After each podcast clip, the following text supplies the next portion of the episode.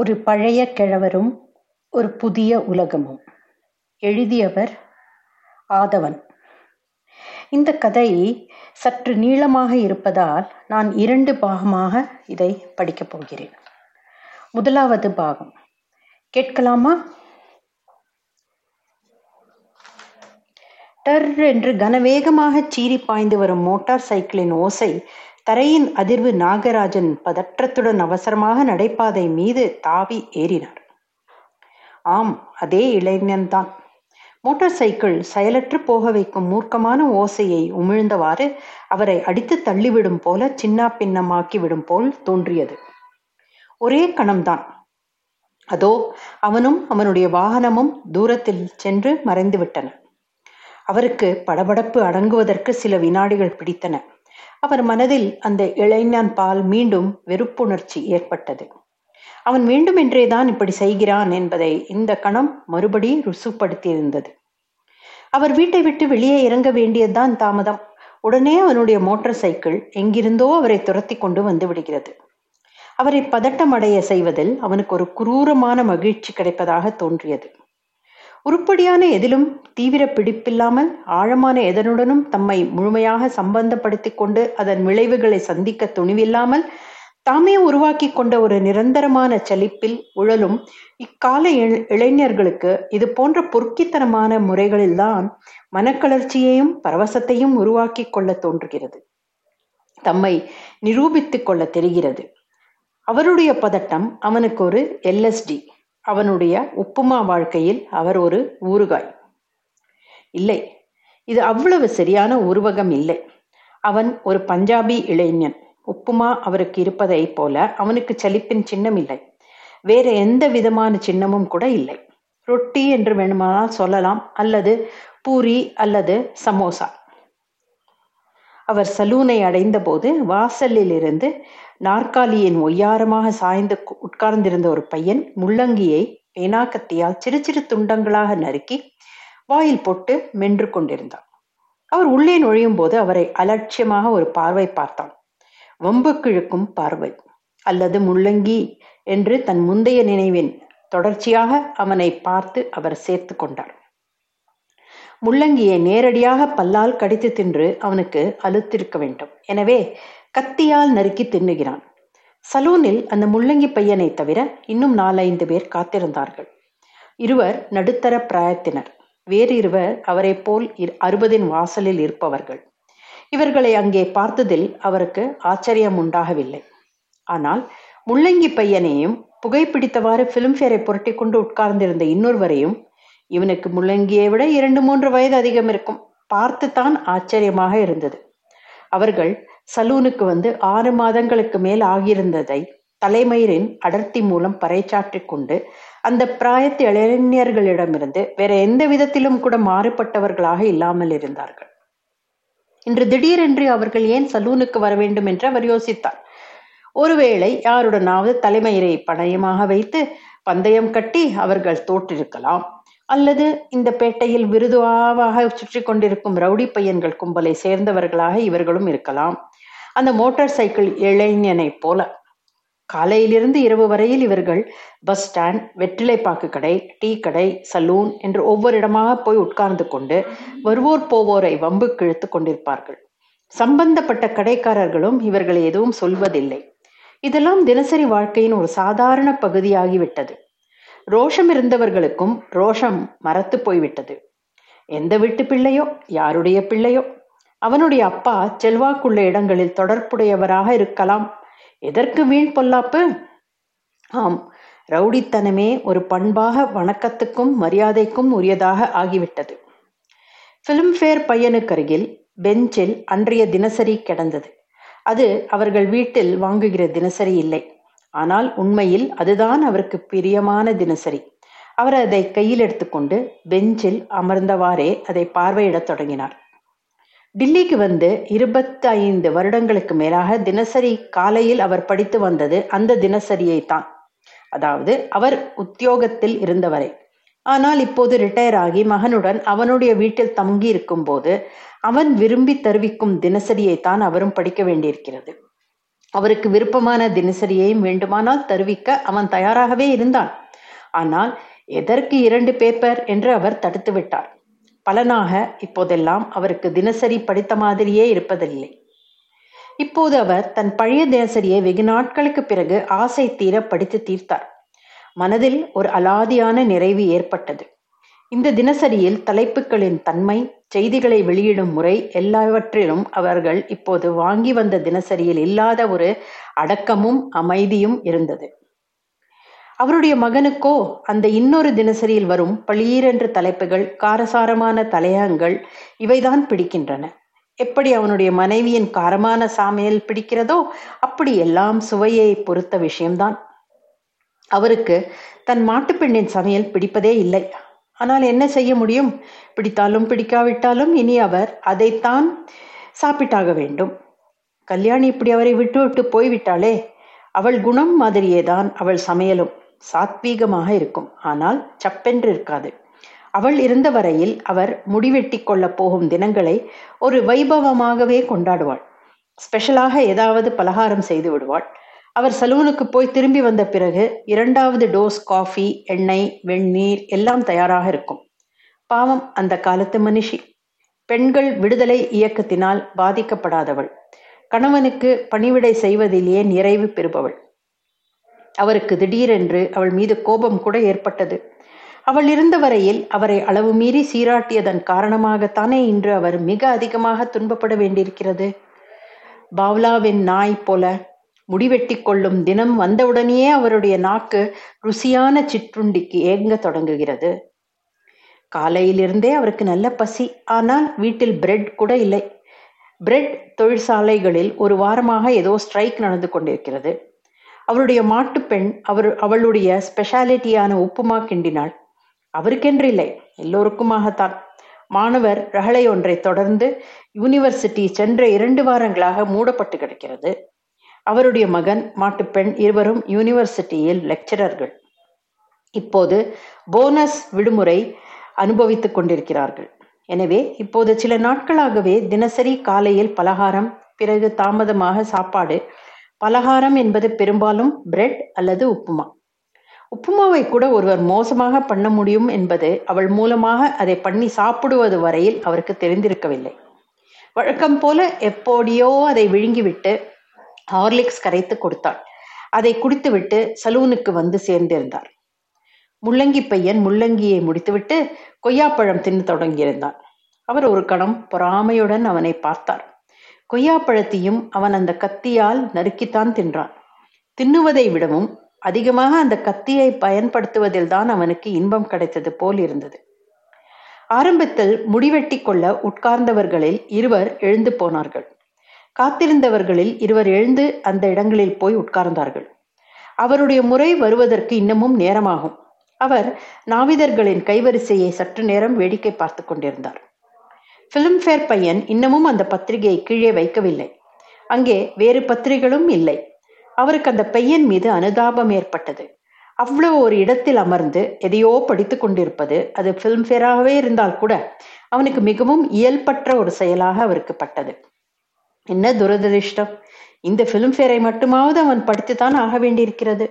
இல்லாவிட்டால் நாளை யாராவது ராஜேஷ் கண்ணா சம்பந்தப்பட்ட புதிய வம்பை அவனிடம் பேச வரும்போது அவன் பேந்த பேந்த விழிக்க வேண்டி வரும்.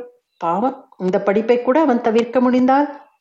எல்லோருக்குமே ஆசையாகத்தான் இருக்கிறது படிப்பை தவிர்ப்பதற்கு. படிக்காமலேயே புத்திசாலியாக இருக்கவே எல்லோரும் விரும்புகிறார்கள்.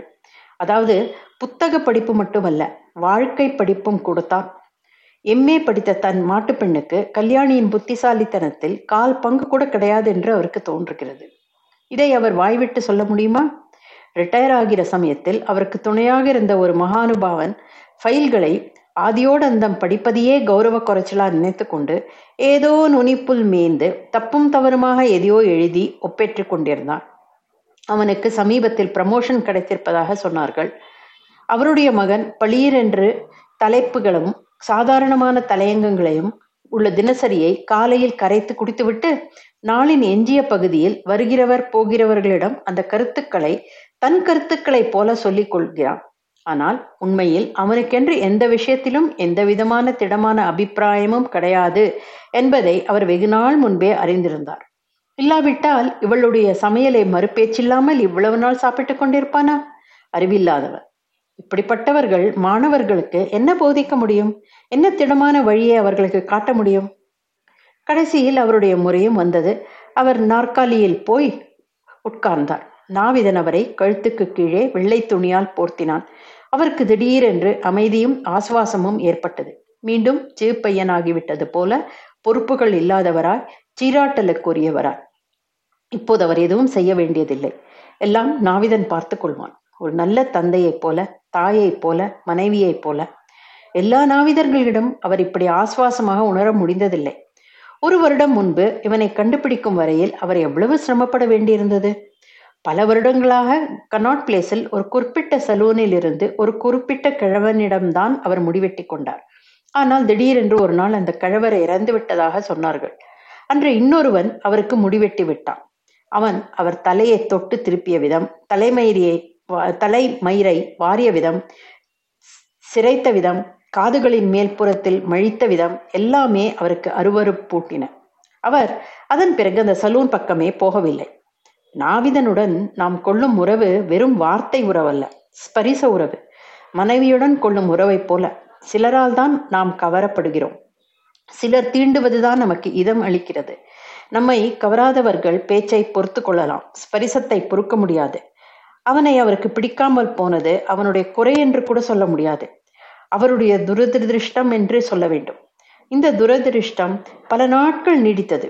எத்தனை சலூன்களுக்கு சென்றிருப்பார், எத்தனை நாவிதர்களிடம் பண்ணி கொண்டிருப்பார், யாருமே அவருக்கு திருப்தி அளிக்க முடியவில்லை. கடைசியில் ஒரு வருடத்துக்கு முன்பு அவர் வீட்டருகிலேயே இந்த சலூன் திறந்தது.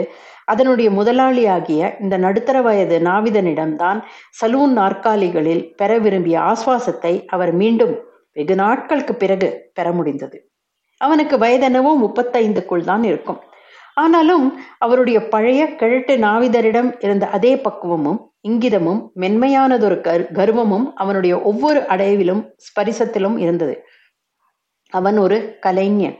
தான் செய்கிற தொழில் குறித்து அவனுக்கு தாழ்வு மனப்பான்மை கிடையாது. இந்த தாழ்வு மனப்பான்மை விளைவிக்கும் முரட்டுத்தனமோ அல்லது போலியான பணிவோ அவனிடம் இல்லை. கல்யாணியிடம் அவரை கவர்ந்ததும் இவ்வகை குணங்கள்தான். அவளுக்கு அவர் பால் போலியான மரியாதை கிடையாது. தன்னம்பிக்கையின்மையும் பலவீனமும் ஏற்படுத்தும் காழ்ப்புணர்ச்சிகளும் போர்க்கோலங்களும் கிடையாது. தன் சூழ்நிலை, தன் வேலை, தன் உறவுகள் ஆகியவை பால் அவளுக்கு ஒரு நிச்சயமும் நம்பிக்கையும் இருந்தது.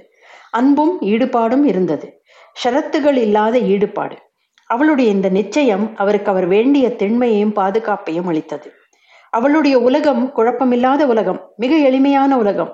அந்த எளிமை வெகுளித்தனமானதல்ல, விவேகம் நிரம்பியது, முதிர்ச்சியை உள்ளடக்கியிருப்பது. இந்த நாவிதனின் எளிமையைப் போல, அவனுடைய மௌனத்தைப் போல, இவனுடைய தொழிலின் தன்மை காரணமாகவே இவனுக்கு ஒரு முதிர்ச்சி ஏற்பட்டிருக்க வேண்டும். இந்த நாவிதனுக்கு முடி திருத்திக் கொள்வதற்காக வருகிற பலர் இப்படி வெட்ட வேண்டும், அப்படி வெட்ட வேண்டும் என்று உத்தரவிடும் போதெல்லாம் மனிதர்களின் சுய முக்கியத்துவத்தையும் அகந்தையையும் அவன் நெருக்கத்தில் தரிசித்து, இந்த தரிசனங்களின் பின்னணி பின்னணியில் தன்னுடைய சுய அபிமானம், சுய வெளிப்பாடு ஆகியவற்றையும் தவிர்க்க முடியாமல் பரிசீலனைக்க உள்ளாக்க நேர்ந்தது. மற்றவர்களை உறுத்தாத விதத்தில் இவற்றை மொன்னையாக்கி கொள்வதற்கு பயின்றிருக்க வேண்டும். சில புடவை அல்லது நகை வியாபாரிகளிடமும் தையல்காரர்களிடமும் இதே விதமான முதிர்ச்சியை அவர் சந்தித்திருக்கிறார். ஆனால் கல்யாணியின் முதிர்ச்சியை உருவாக்கிய உலைக்களம் எது என்றுதான் அவரால் புரிந்து கொள்ள முடியவில்லை.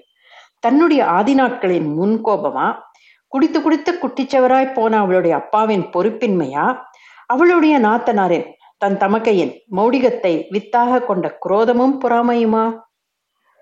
ஹேர்கட் முடிந்துவிட்டது. அவரை சுற்றி இருந்த வெள்ளை போர்வையை அவன் அவிழ்த்து உதறினான். தவலால் அவர் முகம், கழுத்து யாவற்றையும் அழுத்தி துடைத்து அவர் சட்டை மேலெல்லாம் தட்டினான். இவ்வளவு சீக்கிரம் முடிந்துவிட்டதே என்று அவருக்கு ஏக்கமாக இருந்தது. அவர் நாற்காலியிலிருந்து இறங்கி ஐந்து ரூபாய் நோட் ஒன்றை எடுத்து கொடுத்தார். அவன் காத்திருந்த அடுத்த ஆசாமியை வந்து உட்காரலாம் என்று செய்கை செய்துவிட்டு அங்கே அரை மூலையில் இருந்த மேஜையின் இழுப்பறையை திறந்து அதுதான் அவனுடைய பணப்பெட்டி. அவருக்கு சில்லறை எடுத்து கொடுத்தான். அவர் அதை எண்ணிக்கூட பார்க்காமல் சட்டை பையில் போட்டுக்கொண்டு வந்தனம் தெரிவிக்கும் முறையில் அவனை பார்த்து புன்னகை செய்துவிட்டு கிளம்பினார். அந்த பணம் பரிவர்த்தனை அவர்கள் இருவரையும் எப்போதுமே சங்கடத்தில் ஆழ்த்துவதாக தோன்றியது. அது அவர்களுடைய சம்பந்தம் பிரயோஜன ரீதியானது என்பதை உணர்த்தியது. அதுதான் உண்மையா? அப்படி அல்லவென்று அவர் நினைப்பது. தன் சொந்த மகன் கூட தன்னிடம் காட்டாத ஒரு அக்கறையை இந்த நாவிதன் காட்டுவதாக நினைப்பது ஒரு பிரமைதானா? அவர் சலூன் வாசலை அடைந்த அதே சமயம் அந்த முள்ளங்கி பையன் பக்கத்து டீ கடை ரேடியோவில் இருந்து ஒலித்த சினிமா பாடலினால் கவரப்பட்டு சற்று முன்னர் அங்கிருந்து எழுந்து சென்றிருந்தவன் மீண்டும் சலூனுக்குள் பிரவேசித்தான். நீ என்னப்பா, எனக்கு அப்புறமாக வந்தவர்களுக்கெல்லாம் பண்ணிவிட்டாய்? நான் இரண்டு மணி நேரமாக காத்திருக்கிறேன். நீ என்ன கிழடுகளுக்காக மட்டும்தான் கடை திறந்திருக்கிறாயா என்று திடீரென்று உரத்த குரலில் சத்தமிட்டான். நாகராஜனுக்கு சுருக்கென்றது. அவர் சலூன் வாசலில் நின்றார். நாவிதன் சாந்தமாக ஏதோ பதில் கூற முயன்றார். அதற்குள் பிலிம்ஃபேர் இளைஞன், இந்த நாவிதனும் கிழடு மாதிரி தாண்டா சாலா என்றான். இருவருமாக உரக்கச் சிரித்தார்கள். தொடர்ந்து அவனுடைய ஆண்மையை பற்றி சந்தேகம் தெரிவித்து இரு பொருள்பட அவர்கள் பேசிக்கொண்டு போனார்கள். அவனை சீண்டுகிற முறையில் பிலிம்ஃபேர் பையன் ஒரு ஆபாசமான சினிமா பாட்டை பாடியவாறு அந்த நாவிதனை தழுவி கொள்ள முயன்றான். முதலாளி நாவிதனை தவிர அந்த கடையில் இருந்த வேறு இரண்டு நாவிதர்கள் எதுவுமே நடக்காதது போல் தங்கள் வேலையில் ஆழ்ந்திருந்தார்கள். அவனும் பதட்டம் இல்லாமல், தயவு செய்து இங்கே சத்தம் போடாதீர்கள் என்று மட்டும் சொன்னான். கடைசியில் காத்திருந்த மற்றவர்கள் அந்த பையன்களின் நடத்தையில் அதிருப்தியுற்றவர்களாக, ஆனால் அந்த அதிருப்தியை வெளிப்படுத்தவும் தயங்கியவர்களாக அமர்ந்திருந்தார்கள். நாகராஜனுக்கு பொறுக்கவில்லை. அந்த அநாவிதனுக்கு ஆதரவாக ஏதாவது சொல்ல வேண்டும் போல் இருந்தது. ஆனால் அவருடைய உதவி உண்மையிலேயே அவனுக்கு சமாதானமாக இருக்குமா என்று அவருக்கு சந்தேகமாய் இருந்தது. என்ன இருந்தாலும் அவர் இந்த ஊர்க்காரர் இல்லை. அவருடைய இந்திய உச்சரிப்பு அந்த பையன்களுடைய கொண்டாட்டத்தை அதிகப்படுத்தி அவரை அவர்களுடைய கிண்டலில் இருந்து காப்பாற்றும் அதிகப்படியான பொறுப்பை வேறு அந்த நாவிதன் மேல் சுமத்தக்கூடும். அவருக்கு புஜபலம் இல்லை, வேறு பலங்களும் இல்லை. அவர் அங்கிருந்து நடக்க தொடங்கினார். இதற்காக தன்னையே வெறுத்து கொண்டார். தாம் செய்ய தவறியவற்றுக்கு சுலபமாக சமாதானங்கள் கற்பித்துக் கொள்ள அவரால் முடிகிறது. ஆனால் இந்த தர்க்கம் ஒரு இறுதியான விடை ஆகாது. அவருடைய கோழைத்தனத்துக்கு மன்னிப்பாகாது. ஆம், இதுவும் ஒரு கோழைத்தனம். அவன் முடித்திருத்தும் அழகை மனதார பாராட்ட வேண்டும், அவனுக்கு ஏதாவது டிப் கொடுக்க வேண்டும் என்று ஒவ்வொரு முறையும் நினைத்து பிறகு அதை செயலாக்காமல் விடுகிறாரே, அதுவும் கோழைத்தனம்தான். கல்யாணியின் வேலை திறனை ஒரு முறை கூட வாய் நிறைய புகழாமல் இருந்தும் அவளுடைய நாத்தனாரின் குரோத ஜுவாலையில் அவள் வெந்த நாட்களில் வெளிப்படையாக தன்னை மனைவியின் பக்கம் தான் என்று காண்பித்து கொள்ளாமல் இருந்தும் கூட கோழைத்தனம்தான். என் மனசு அவளுக்கு தெரியும் என்று அப்போதெல்லாம் அவர் தருணங்களை மீண்டும் அசைப்போட நேருகையில் அந்த சமாதானம் அவருக்கு திருப்தி அளிப்பதாக இல்லை. அவர் சாலையை கடப்பதற்காக காலை எடுத்து வைத்த சமயத்தில் சொல்லி வைத்தாற் போல அந்த மோட்டார் சைக்கிள் இளைஞன் பேய் வேகத்தில் நடைபாதைக்கு வெகு சபீமாக சாலையில் தன் வாகனத்தை செலுத்தி கொண்டு வந்தான். அவர் அவசரமாக முன்வைத்த காலை பின்னுக்கு இழுத்து கொண்டார். மீண்டும் அவருக்கு கோபம் வெடித்து கொண்டு கிளம்பியது. அந்த மோட்டார் சைக்கிள் இளைஞன் மேலெழுந்த கோபம் சலூனில் சற்று முன் பார்த்த பக்கம் திசை மாறியது. மறுபடி சலூனுக்கு திரும்பலாம் என்று நினைத்தார், சென்றிருப்பார். ஆனால் அப்போது திடீரென்று பாகம் இரண்டுக்கு இரண்டில் மற்றதை கேட்போம்.